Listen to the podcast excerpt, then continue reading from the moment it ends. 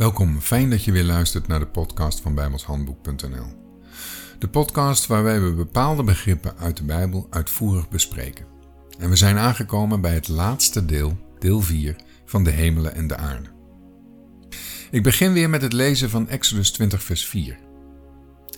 Gij zult u geen gesneden beeld, noch enige gelijkenis maken van hetgeen boven in de hemel is, noch van hetgeen onder op de aarde is, noch van hetgeen in de wateren onder de aarde is.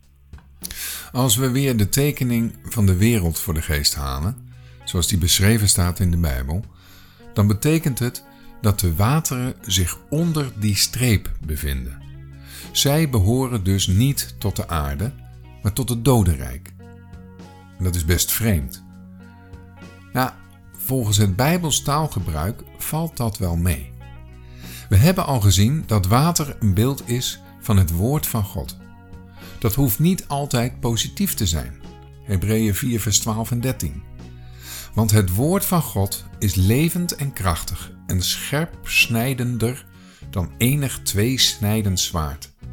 En het gaat door tot de verdeling der ziel en des geestes en der samenvoegselen en des mergs, en is een oordeler der gedachten en der overleggingen des harten.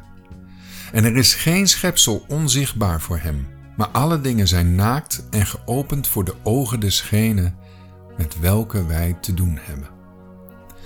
Het woord van God snijdt aan twee kanten.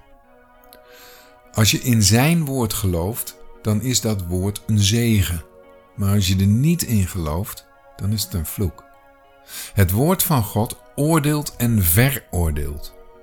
En dat zijn geen leuke dingen om over te praten, omdat het zo op doemdenken lijkt. Ik zou ook willen dat het anders was. Maar aan de andere kant moet je er toch ook niet aan denken dat degenen die God eerst vervloekt hebben, later jouw buren zullen zijn. En voor ons mag het dan al erg zijn, voor God is het helemaal onbestaanbaar. Als in een nieuwe schepping alles volmaakt zal zijn, dan passen godslasteraars daar natuurlijk niet in. Logisch. Zo kan water ook een beeld zijn van het dodenrijk. Dat staat trouwens ook letterlijk in de Bijbel, Openbaring zeventien vers vijftien. En hij zeide tot mij, de wateren die gij gezien hebt, waar de hoer zit, zijn volken en zijn scharen en natieën en tongen.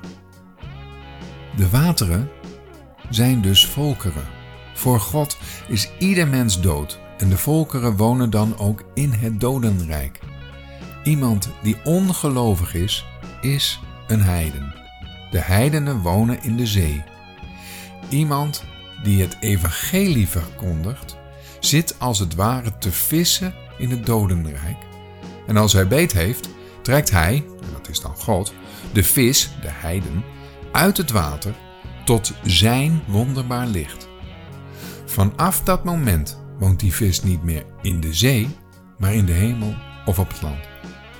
Hoewel wij, gelovigen, in de hemel gezet zijn, leven we nog steeds in deze wereld.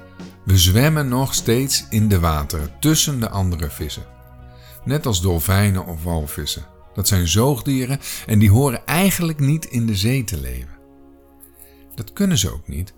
Want om adem, leven te halen, moeten ze steeds naar boven, naar de hemel. Zo gaan wij ook steeds naar boven, hoewel we hier op aarde zijn.